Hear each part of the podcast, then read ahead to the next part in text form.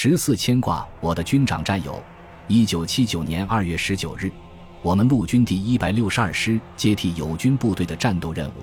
从我国广西水口关出境，先后在越南的大弄、富河地区投入战斗。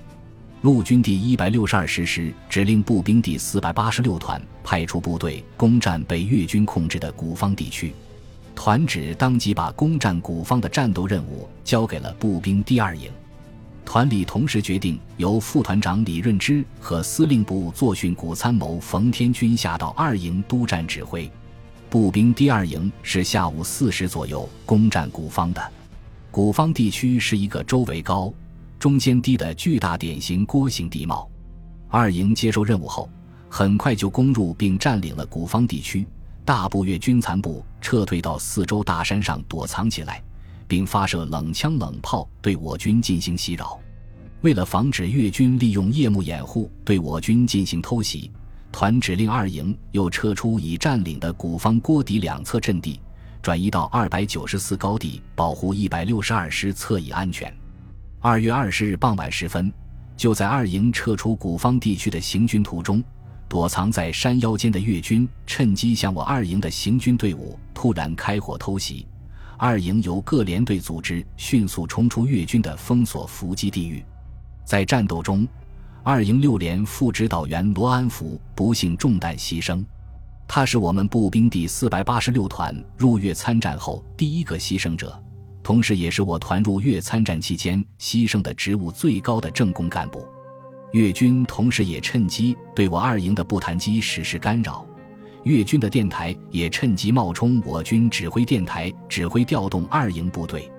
二营营部与部分连队的通讯联系一度中断。那时，我军部队的通讯联络手段相当落后，团与营之间的联系仅靠团通信连配属的一部两瓦电台。营与连之间的通信联系就仅靠营通信班配属到连的一部步弹机了，那连与排般的联系就只能依靠原始徒步或其余通信了。而越军的通讯联络手段反而明显比我军先进，我们连队的两瓦电台不时被越军的电台侵入，不断的向我们喊话。团长陈显文是从二营营长的位子上升任到四百八十六团团长的位子上来的。二营的教导员更是团长陈显文的一员爱将，他是团长陈显文当时在团直属八十二迫击炮连当连长时的通信员。团长陈显文当听说自己的心爱老部队遭伏击受挫的消息后，当即被气得坐在地上，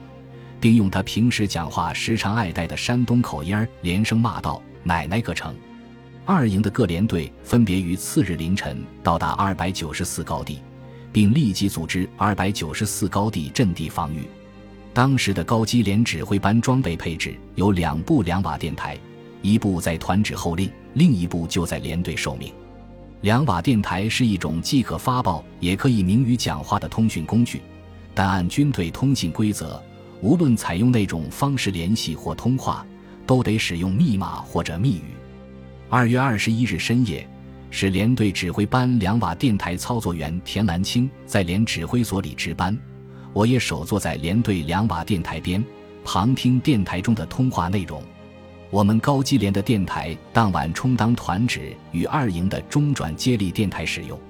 所以团指与二营的通话内容我听得非常清楚。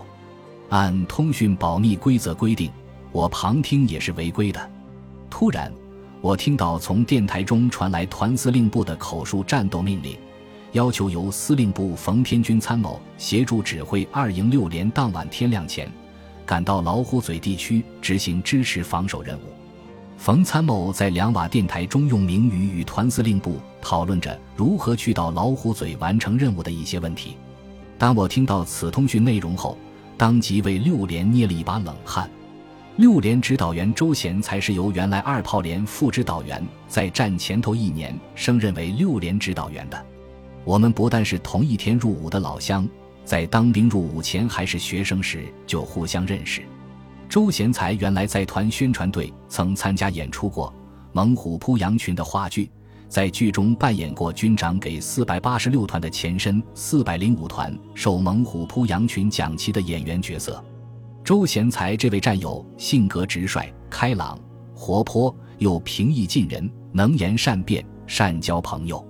所以大家平常喜欢与他开玩笑。全团上下见到他，均戏称他军长。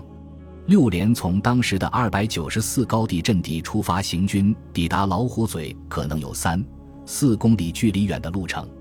当时古方地区的地形敌情非常复杂，二营又刚与越军发生遭遇战斗，六连在遭遇战斗中又有伤亡发生。当晚的六连要在生疏地形上夜行军，沿途山高林密，敌情复杂，军令如山，战友的安危如何？这一切的一切，让我对周贤才这位我的军长战友的安危无比牵挂，又让我一夜辗转难眠。